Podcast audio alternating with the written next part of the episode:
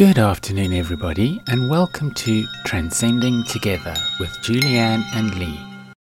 Good afternoon, beautiful and amazing human beings. Welcome to the show. Hello from me. And it's hello from Lee. I like that. We got that right this time.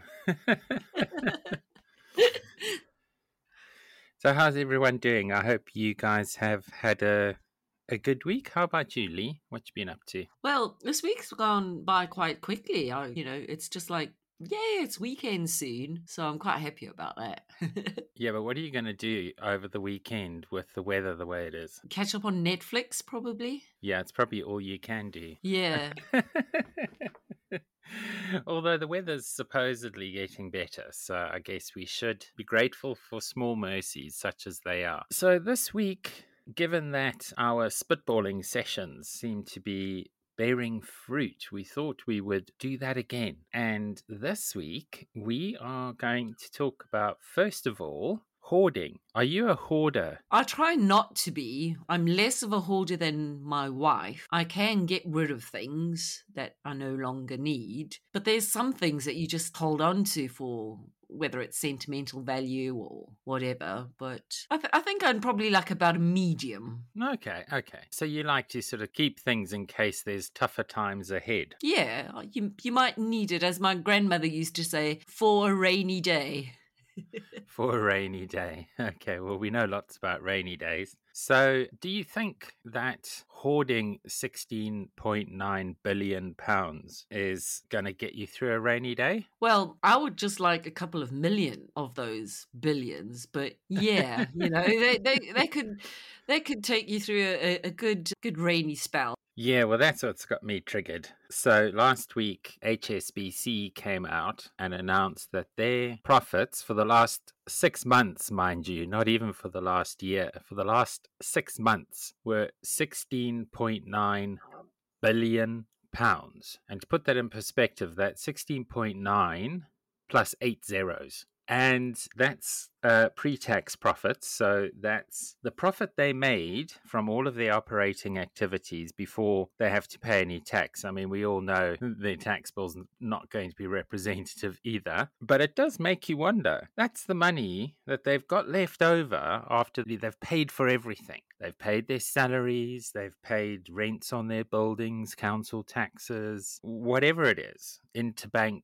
lending rates, all the fancy stuff that they get on with. And yet, after paying for all of that, they have 16.9 billion pounds left over. And for the avoidance of all doubt, let's remember they don't actually make anything. They don't produce anything. It's like if they were making something that was super duper relevant to modern society, fine. But that 16.9 billion includes all the interest that they're charging people on their mortgages and their credit cards and all the other various things that you have to borrow money for in order to be able to afford them. And it makes me sick to my stomach. At what point is enough enough? How much more do you actually need? I'm speechless by this. What do you think, Lee? Yeah, it's linked back to a previous conversation that we've had, I think, in terms of how do they, they don't they're not making anything, they're not selling anything. It's on the interest that they charge us when we take out mortgages and, and things like that. And if you have a look at the flip side, which is what we've discussed before, it's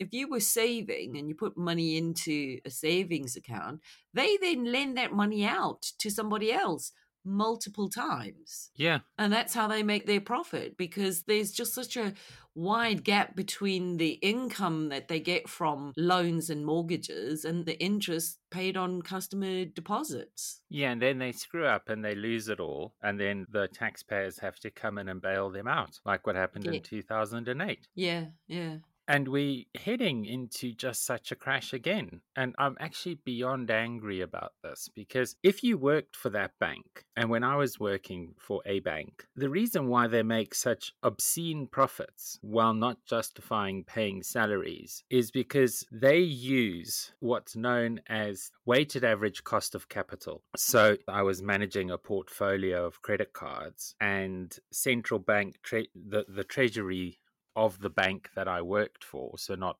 the government treasury, would charge my business unit this fictitious rate for the money that I was lending out to people on these credit cards. So they could justify that I wasn't profitable but then when, when the end of the financial year came around, suddenly they'd made all these billions in profit. So they use one number to justify not paying you and another number to give that money to their shareholders. And I think it comes back to even if you're not a socialist, surely there is a point at which something that is a utility, something that, as we talked about quite a few shows ago, you can't get a house without a mortgage. You can't buy a car without a car loan. And most people can barely get through the month without a credit card or an overdraft. These things are utilities. They're things that are absolutely fundamental and critical to modern society. And yet, you've got these people making excruciating profits off the back of that.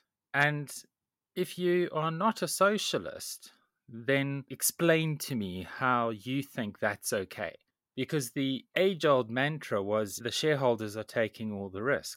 No, they're not. As we've seen, they're not. We are, the taxpayer is.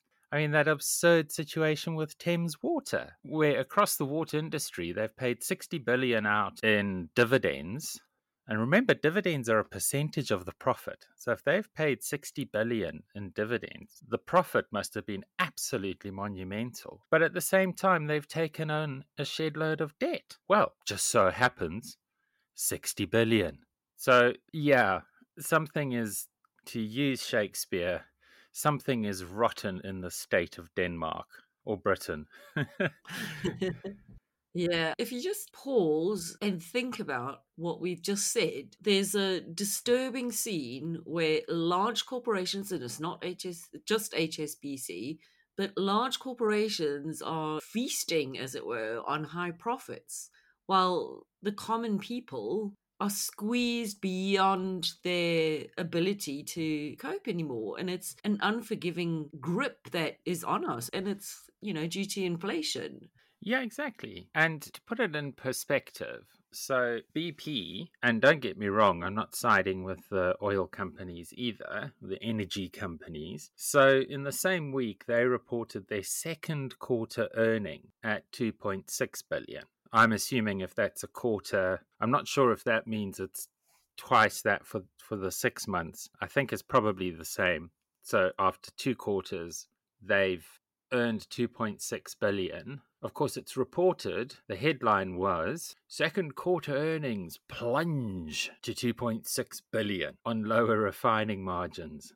They plunged to 2.6 billion. I guess just as well they saved for a rainy day last year when they were making 10 times that. But if you contrast that to a bank and you consider all the moving parts operating an energy company, they, they maintain their network infrastructure, they've got all those forecourts and pumps and oil tanks, and they've got to move the oil around and they've got to make calls on do I buy oil in advance or do I wait and see what the price does? Running an energy company is a complicated matter. So 2.6 billion, yes, it's a lot of profit. But how does that stack up against the 16.9 billion that a company that makes absolutely nothing, that has mostly decimated its branch infrastructure, they're both wrong, but one is definitely more wrong than the other. Yeah, at least with companies like BP, they're actually producing something other than a service like the banks. Um, mm. But is it really even a service? Because, like we've said before, the money that you put into the bank, they just lend out again multiple, multiple, multiple times. And that's where they make their profit. And that just seems so wrong. Yeah, in theory, BP can only sell that litre of oil once, that litre yes. of petrol. Yeah. they can't magically take one liter of petrol and sell it to 10 other people and and hope none of you use it all at the same time. Can you imagine? I hope i haven't just given them a business model. They probably would try if they could. Yeah no, it's unconscionable. And it comes back to this question around at what point is enough enough? How much? I don't, I'm not saying I've had enough. What I'm saying is, so it's not in that context. I'm saying, how much is enough for you? It's like Jeff Bezos. How wealthy does he need to be? Elon Musk, how wealthy does he need to be? Bill Gates, how wealthy does he need to be? You know, uh, surely, and this is what Bernie Sanders talks about and Jeremy Corbyn talked about, is there has to be, imagine how much Jeff Bezos could pay his workers if he wasn't so single mindedly trying to hoard all of this money. And there's a really good cartoon on it where or it's maybe a meme or something like that, where it says, you know, if you hoard 10 years of newspapers and magazines and Reader's Digest and all the rest of it, you're told you, you're called crank and loon. But when you hoard billions of dollars, they put you on the front page of Forbes magazine and you held up as this scion of industry. And to me, it's all just a load of crap, quite honestly. And I just don't think it's sustainable. At a certain point, we've just got to say, you, you've got enough money now. Start paying your workers. Start paying the people at Amazon. Over the break, I'll go and have a look and see what Amazon made last year. Put it in context. Anything you want to say before we go to the break, Lee? Yeah, I think to close out this segment is that we need to talk about the corporate gluttony, the greed, and how that is affecting us and driving inflation. Yeah, exactly. So just going into the break. So Amazon gross profit for the quarter ending 31st of March 2023 was 59.56 billion dollars, a 20% increase on the same quarter last year. Inconscionable. See you after the break. Oh, I love this. We continue in moments. This is good. Yes, yes. You're locked to Trans Radio UK. Many website owners don't like their website hosting company or support provider, but are too scared to move to someone else in case they lose their site or it affects their business. Based in Telford, at Purple Prince Media, we will move your website to us free of charge with the best support possible. And if you're looking to start up a business, we're also here to design and build your website from the ground up with unbeatable prices on web hosting and dedicated servers.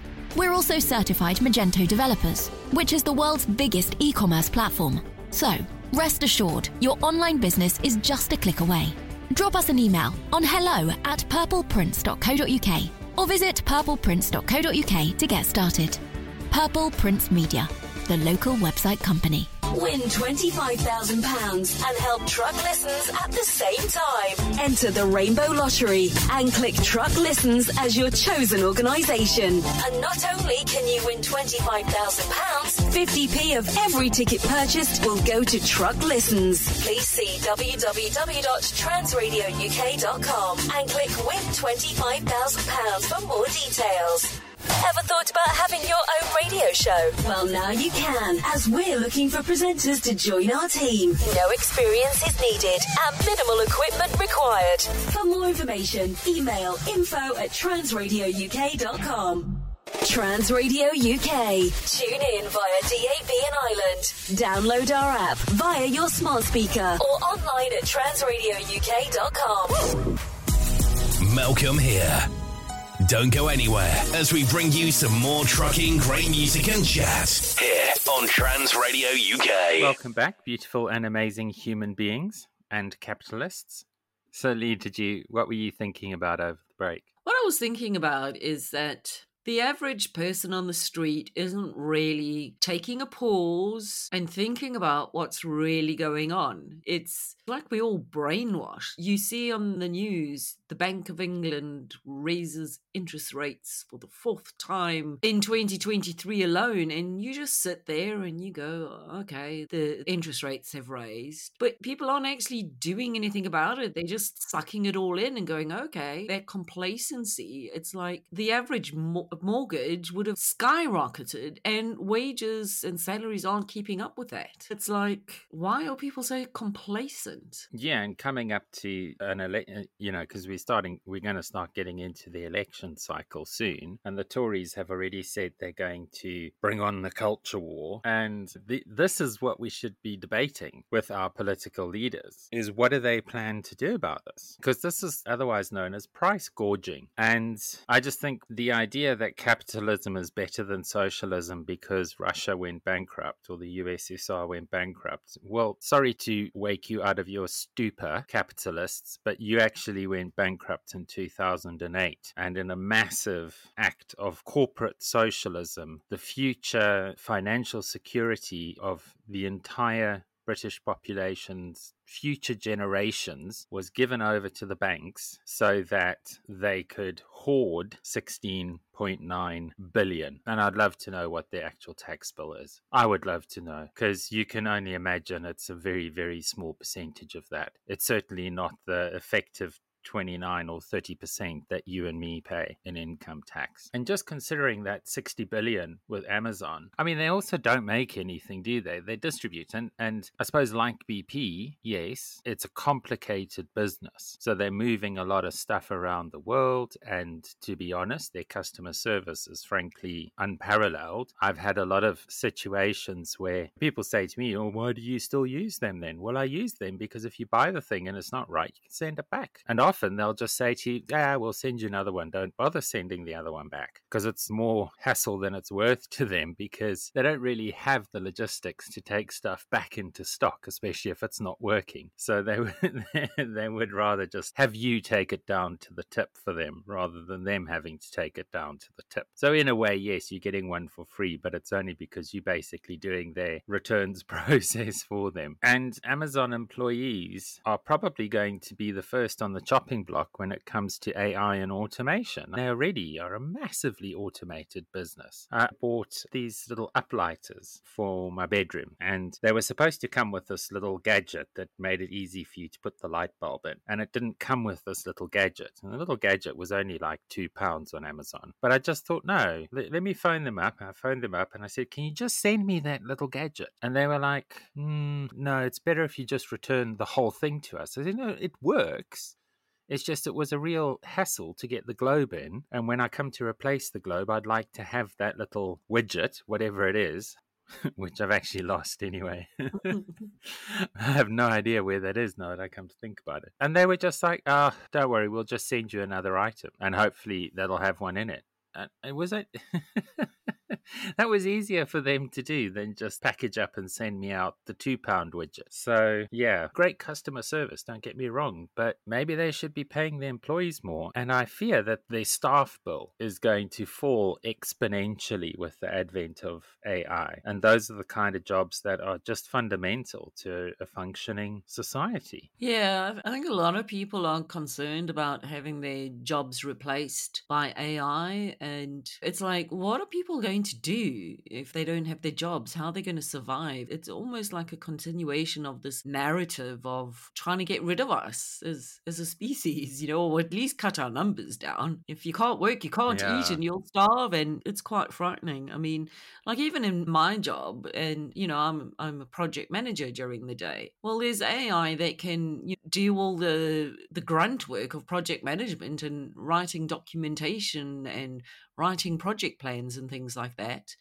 And it's just in its infancy and it can do all that.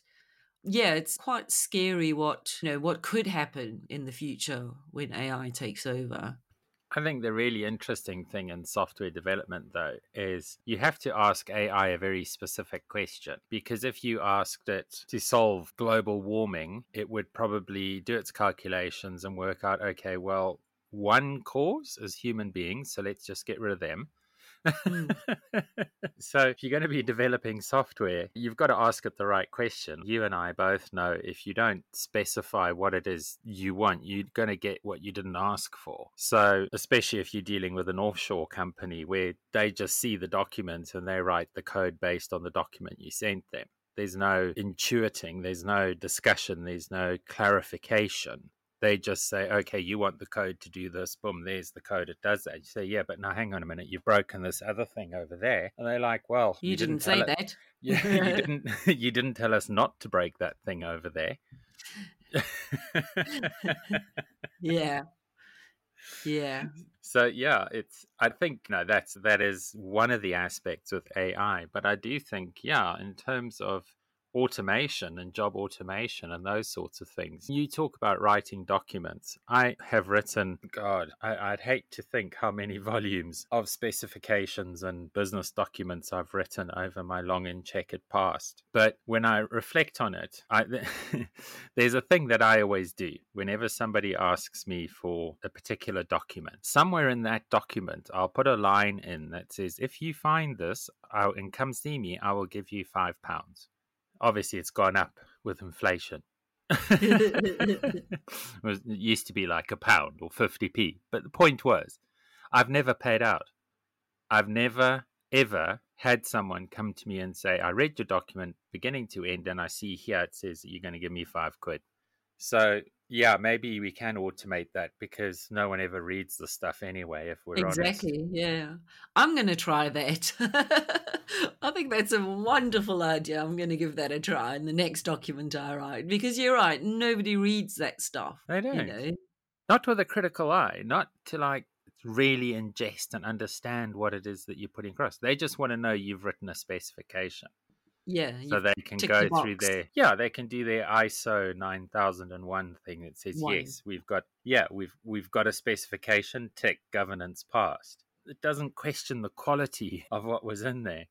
I remember actually speaking of stupid governance policies. When I was working for this bank in South Africa, I got a qualified audit from the HR auditors. And it's a big deal when your department gets a qualified audit if you're in a bank, because that can be anything from you've misappropriated millions of pounds. Or, as was the case with me, no one's going to believe me. I was given a qualified audit because the files which I kept my employee records in were in pink folders, not manila folders. And the Sarbanes Oxley governance requirement was that all employee records are to be kept in manila folders. So that was my qualified audit. And I lost my bonus because of it, because I, I, was putting employee records in the wrong colored folder. Color. They, were in, they, they were in the right place and they were locked and secured and all the rest of it, but just the color of the folders was wrong. I kid you not. I believe you. I can completely believe you. I really do. and you know what you were saying about overpopulation and they just want to cut us down. I mean, on the one hand, the one which I've said with AI is if you go back and you look at the economic model, the businesses need to pay wages to the households for the households to be able to buy the goods that the businesses produce. So eventually you go if you're not paying any money to the households, does it then there's no point in making anything because no one can afford to buy it. And that to me is where I think there is going to be some sort of sanity check on this because as a business, you know, let's take Amazon. They automate their entire thing, lay off however many hundreds of thousands of people they employ. Those people now can't buy stuff from other businesses because they got no money and they're going to come to the government. They're going to say, Government, I'm unemployed. I was a box stuffer at, at Amazon and I can't get a job in Walmart because there aren't any jobs in Walmart. So what am I going to do? So it's going to fall to the state once again to step in and come up with a means to manage these people and, and give them a livelihood. But even if we take your rather scary conspiracy theory, that they just want us all dead. If no one's around to buy stuff on Amazon, then Amazon's not going to make any money, are they? Regardless of how low their cost of distribution is. So they can't take the consumer out of the equation entirely unless you, which is my hope, you completely reinvent how society is structured. But if you don't pay people, they can't buy stuff. And they've got away with it for so long because people could get credit. And they supplemented when we were talking about buying power of the household. yeah, the dogs dogs got upset there when I mentioned credit. Just for the record, that's Lee's dogs this week. Oh no, there's mine. the dogs all they say, crazy. they saying hello to each other. oh god! On that note, let's take a break. We'll come back after this. Go and see what our dogs are doing. See you in a bit. Oh, I love this. We continue in moments. This is good. Yes, yes. You're locked to Trans Radio UK. Are you trans and non binary and feel like drugs or alcohol are impacting your life negatively? Why not check out Trans Sober? We're a grassroots peer support group for the community by the community. Find us at www.transober.org and join us online or come to one of our weekly drop ins. We also offer other useful resources. Looking for business cards, flyers, in fact, anything in print? We can help. Digital format specialists www.printsmart.uk.com. Think smart, print smart. Did you know you can advertise with us for less than a pound a day? Call 0207 856 0584 or email sales at transradiouk.com. Trans Radio UK, a global radio station the whole LGBTQ plus community can be proud of. Are you looking for an intimate and affordable graphic design service? Are you an indie author needing help to publish your book? Theodora Rosenberg is here to help. With packages for marketing, publishing, and branding available, you're sure to be satisfied. Find out more at authortheorose.com. Trans Radio UK is on right now. Across the UK and beyond. Now, now, more of the music you love. Trans Radio UK. Welcome back, beautiful and amazing human beings and politicians. you, you'll get a flavor for who's not included in my beautiful and amazing human beings. so we've had capitalists and politicians. I wonder who it'll be after the next break. Yeah, so it's quite scary because Bill Gates apparently is on record as saying, and maybe in the next break I'll see if I can find it and play it for you guys. But he's actually on record. He was he was recorded at a conference saying the he was talking about population growth and he was saying you know, the, the population of the world is soaring to 9 billion by a certain date and even if we do a really great job on vaccines we're not going to slow it down at all mm-hmm. Mm-hmm. And so he's definitely saying the quiet bit out loud there did you hear about that Yeah, I've heard about that. We're just useless eaters, as they call us. yeah but if we're not there buying shit oh Yeah, but they're not going to get rid of they're not going to get rid of every single one but you know if they could you know knock it down to a more reasonable more manageable more controllable size then you know I think he got there in the it. He got there in the end. It's, it's it's get it down to a controllable size yeah so they can exactly. control us. Yes. Apparently, the transgender agenda is all part of that. I was watching a thing with David Icke the other day, and he was saying how trans people are useful idiots to the global cabal because we are messing with the George Soros and the global New World Order want to disrupt the natural order of the human species. And part of that is to degenderize everybody. And I just think, well, if that's their agenda and they've only managed so far to affect 1% of the UK population, probably less so worldwide, don't think they're doing too good on that. I don't think it's working. I, I really, I kind of think it's probably got nothing to do with the New World Order. And if they were really backing us, we wouldn't be under so much pressure as we are right now. So I just think that's the biggest load of poppycock out there. well i think this is something that we should perhaps do an entire show on is that kind of thought process because i would turn around and say well yeah i think it, that's part of it because they're trying to feminize males so that the strong protective masculine male isn't there to to fight them and that sort of thing so i don't know it's perhaps for How another they- show I don't know. I, I'm curious now. How are they feminizing the men? well turning them into trans women Yeah, but that's what I'm saying. Encouraging It's like, but but are they though? Because Yes. Well, I think that's the the, right- flaw in the, the plan. you don't you think that's their plan. It's just not working very well. Yeah, there's a flaw in it. So how are they doing that? Brainwashing, propaganda, you know, that, that sort of thing, mind control. Because you're encouraging okay, this is this is way out. And this is not what I believe, absolutely not. But if you think about it, in history, right, you've always had the males being the the protector, the warrior, that kind of thing, you know. And in a rebellion, it would be the males that would go out and fight off the king's army or or whatever, and not the women because they were perceived as weaker.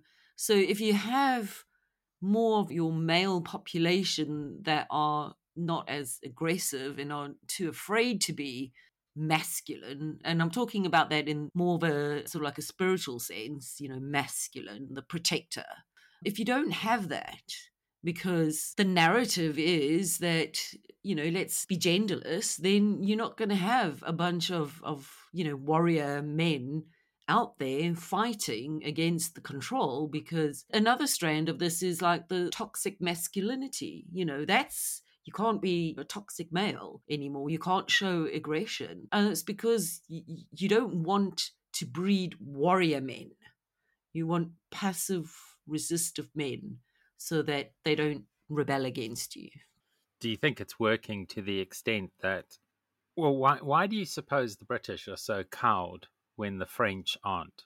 Because, and also, I mean, just while you were talking there, I was thinking of Queen Boudica, who saw off the Roman army. She was a, a warrior woman and a great military strategist. So was Joan of Arc, who had a heart. If Joan of Arc, you know that one? Um, so, um, you know, in theory, that, oh, yeah, I, I don't I get what you're saying, but I still think if that's their plan, it's not working at all because men are just you. You look at the right wing men; they're just becoming even more violent. So I I don't know. I'll, I'll have to think about that, but I don't because I don't necessarily agree that.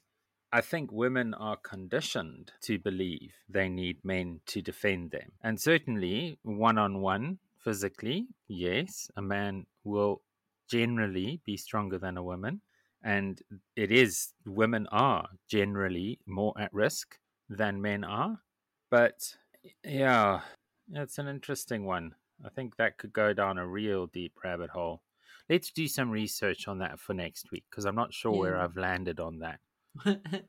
I mean, it might it might be a plan, but it might not be a very successful one, as you are alluding to.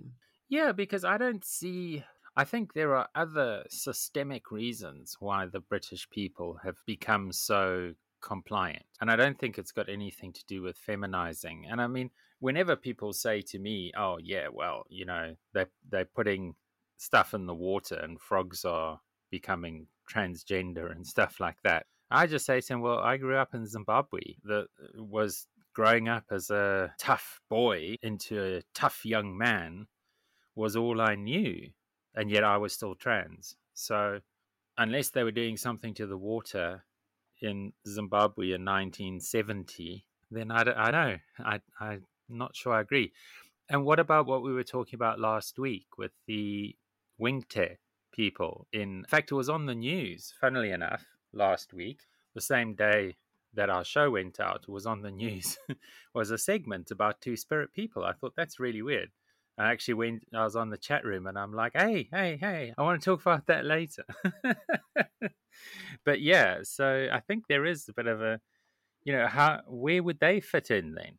If the original peoples of the Americas, Australasia, China, if this was part of their cultural heritage, then that kind of undoes that entire line of argument, don't you think?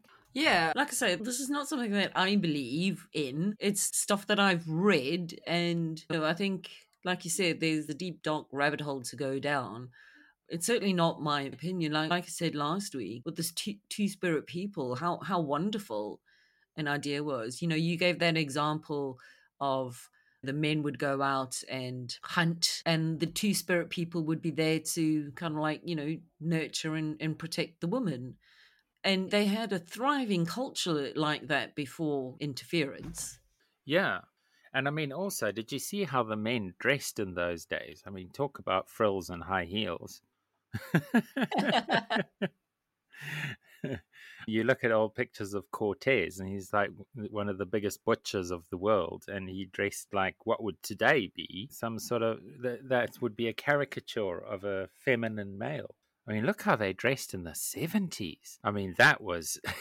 I mean, the 70s invented the mankini. yeah. you know, it was Borat made it iconic, but the mankini was actually invented in the 70s.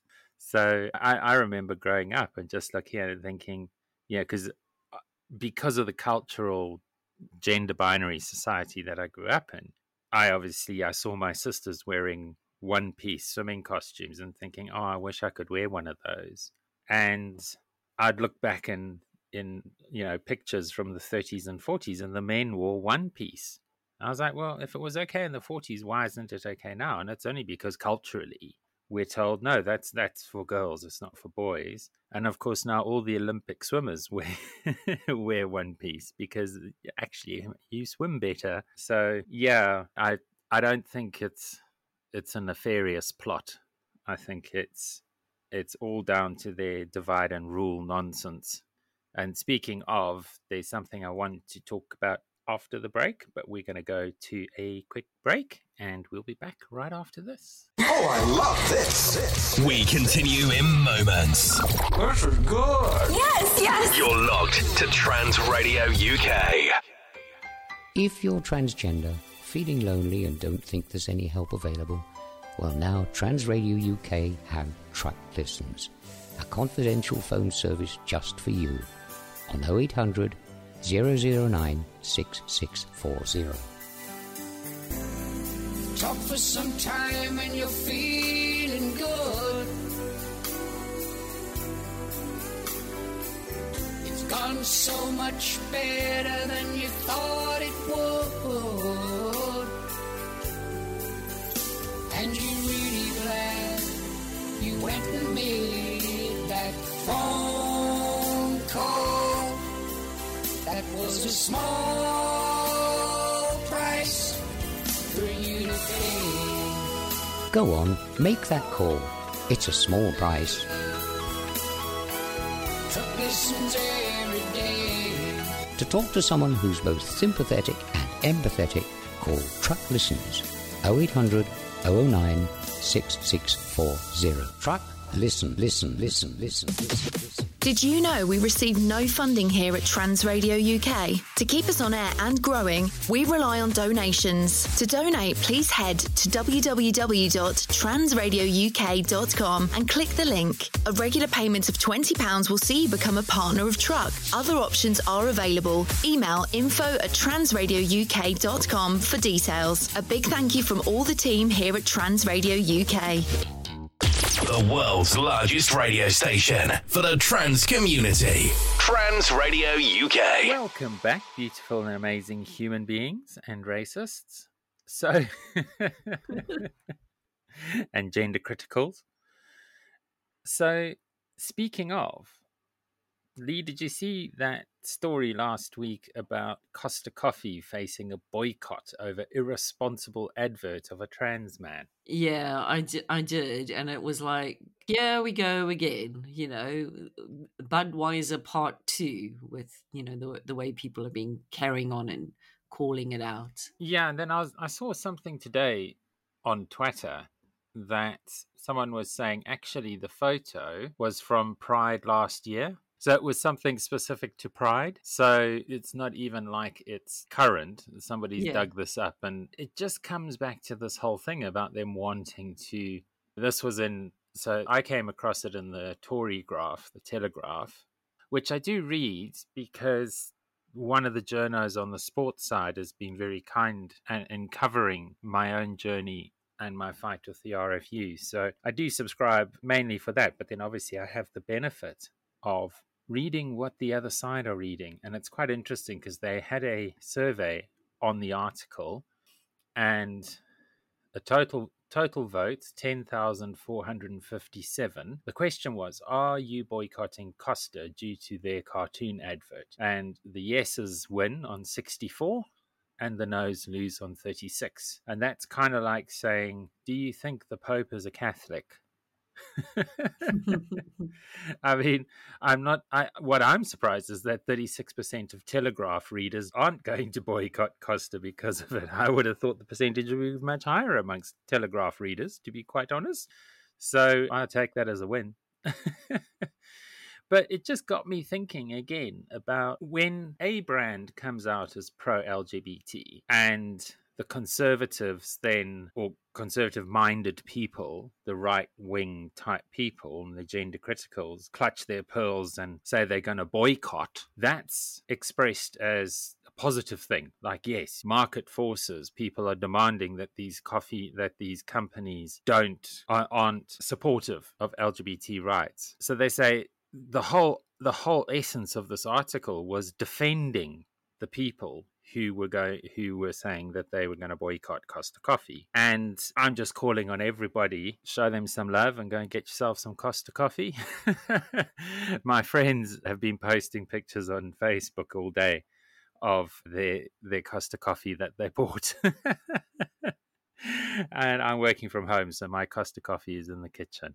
But yeah, so uh, I suppose I could get some Costa Coffee beans. Hey, I'll do that actually. Yeah, I'll get some Costa coffee beans. Yeah. But it's it's framed as legitimate protest, right?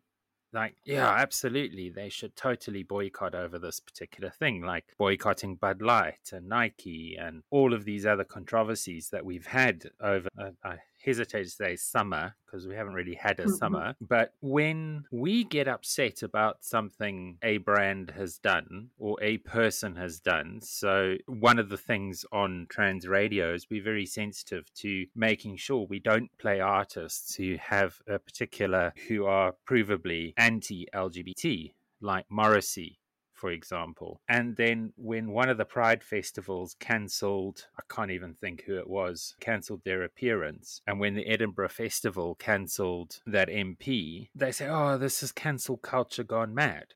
So, so we're not allowed to boycott because it's the same thing we're doing we're saying if that's what you say you are, then we're not going to engage with you. We're not going to have you come and sing at our concerts or promote your products or promote your music. But now we're cancelling. We're not defended as, you know, can you imagine if the Telegraph ran a thing that said Brighton Pride is facing no can't even i can't even bend my head around it to think about it from the other side but they, you know, if we cancelled, I tell you what it is. I tell you one thing: there is a bit of a growing movement to try and get political parties, especially the Tories and Labour, to not be allowed to march in Pride parades because of their duplicitous position on it. And everybody's saying, "Oh, you can't cancel them." Why can't? Why not? If Costa Coffee can be boycotted because of an advert that they ran. Why can't we boycott those political parties? We don't want them in our space because they don't respect our space.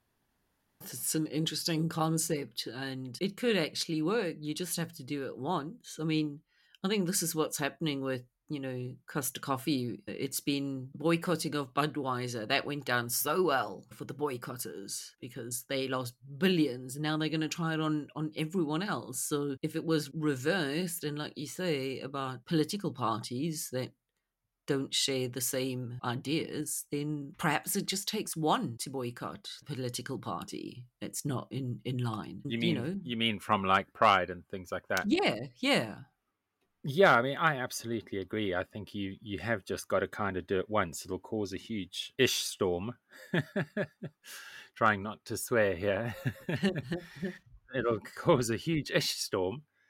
But yeah, I think it's right because they can't. This is the thing which I just find so disingenuous, where you've got the conservative L- LGBT part. What do they even call it? Caucus or something. And I just, and there are Tory MPs who are gay, gay men. I think there there might be some gay women. I'm not sure, but I suppose they are they they're all part of that LGB without the T brigade, aren't they? And if Pride is about LGBTQIA plus quilt bag, the whole quilt bag, then it's disingenuous for them to come along and march with trans people when they very clearly don't support trans people. And although it's not Brighton Pride's not trans pride, but it's inclusive, surely everybody who's marching or sponsoring Brighton Pride or any pride for that matter must embrace the entire ethos of what it's about. You can't be a Tory who's and and not you know if these people within the Tory party were outspoken in their defense of trans people, it would be a different story. Same with Labour.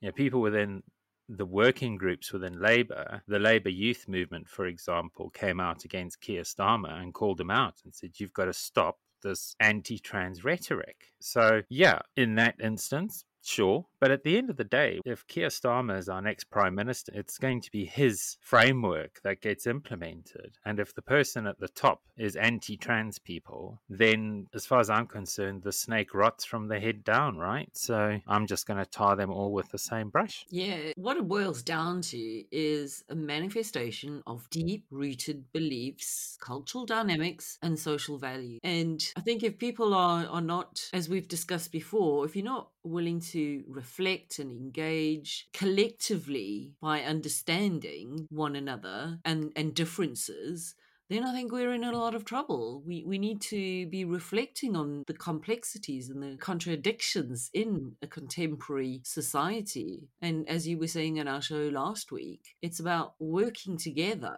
the community. So I think we're in a lot of trouble if we can't take a pause and reflect on what's going on around us. Yeah, I was thinking about something you said last week and it occurred to me and I think you said it in the break, so it wasn't in the show but I was just thinking about you said some what you said was about how we had to team up to take down a mastodon right yeah. and the anthropologists believe that that teamwork the fact that we could now take down bigger prey and defend ourselves more effectively against the saber-toothed tigers and those other predators. That's what actually gave us. I was reading something about that this week, which is what made me think, hang on, I don't remember that coming up on the show, but I remember you talking about it. And it does come back to as a species, we are diverse. We are naturally diverse.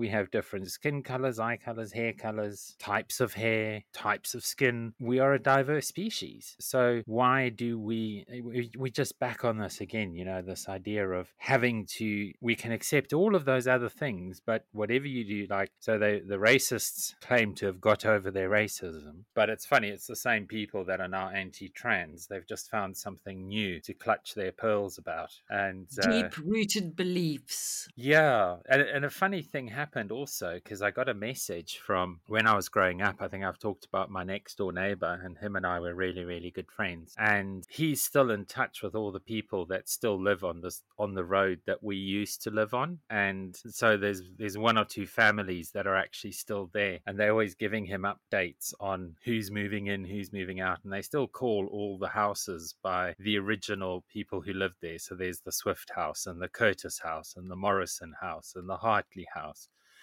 and so I got this message from him today with apparently everybody is all up in arms because there's a member of the gold mafia that's something we could talk about. Anyways, this whole black market gold and smuggling, money laundering thing that's going on in Zimbabwe at the moment. And one of these people has actually just bought the house that, that I grew up in. And this person reached out to my friend and he sent it on to me and he said, Oh, look, look who's moving into your old house. And it was this article on this guy. And I was like, Well, good for him. you know, you move on. And a really good, another Zimbabwean friend of mine who who was kicked off his farm in the early 2000s, and he's living over here now. He's got a um, landscaping business. And I said, Does it still annoy you? And he said, If you keep looking back at what you've lost, you can't look forward to what you may gain. And I just thought, wow, yeah. And and this is someone who was violently removed from his farm and I mean violently. He was lucky to get out alive. There were there was him and two of his neighbors were actually on like the front pages of the, the papers in South Africa, all bloodied up and beaten up. So I just figured, well, if he can get over it, I'm pretty sure I can get over this gold smuggler moving into my old family house and the people who are living there. You know, it's been so long. I mean, for heaven's sake, what are we now? 20, 30, 40, 43 years since Zimbabwe gained independence, and you still got people there sitting there tutting over their gin and tonics Mhm. and bemoaning the, the natives. It, it just is it's astounding that, that so why are you still there then if you if you don't like it leave because trust me if you're living where I lived and you're still living there in those houses in those suburbs you're not doing too badly mate so maybe just be grateful that you weren't kicked off your little house the same way this friend of mine was kicked off his farm so anyway yeah we've covered a fair variety of topics this week. Another one of those down the rabbit hole with Julianne and Lee. and yeah, I was, I guess, just summing up. I mean, this week, the you know these rampant gluttonous profits these boycotts of brands who try to stand up for the trans community people who think it's all some sort of a- agenda. Yeah it was a bit of a rant i guess in some ways this week. But yeah lee what what's your last oh i've got hiccups. What's your last thoughts on the matter? Yeah, I mean, I think it's about moving beyond polarized positions to engage in constructive dialogue that fosters understanding and respect and inclusivity. Inclusivity. inclusive Inclusivity. Inclus- Let me say this again. Inclusivity. yeah Um, yeah. So, I mean, yeah, let, let's work together towards a future that celebrates the diversity that we have. Yeah. And, you know, and treat everyone with dignity and, and worth. And I'll just say again, you know, that's I, I'm more than happy to to have an open and respectful conversation. Unfortunately, our detractors aren't so willing. But you're right. I mean, it has to happen. We have to just keep saying, look, we we are open to dialogue. But if your position is coming from the point of view like Kathleen Stock, that if your starting point is I don't have a right to exist, then yeah, we're not we're not going to get very far. Anyway, on that note, it's a goodbye from me. And goodbye from Lee. Thanks, everybody. See you soon. Love and light. Bye.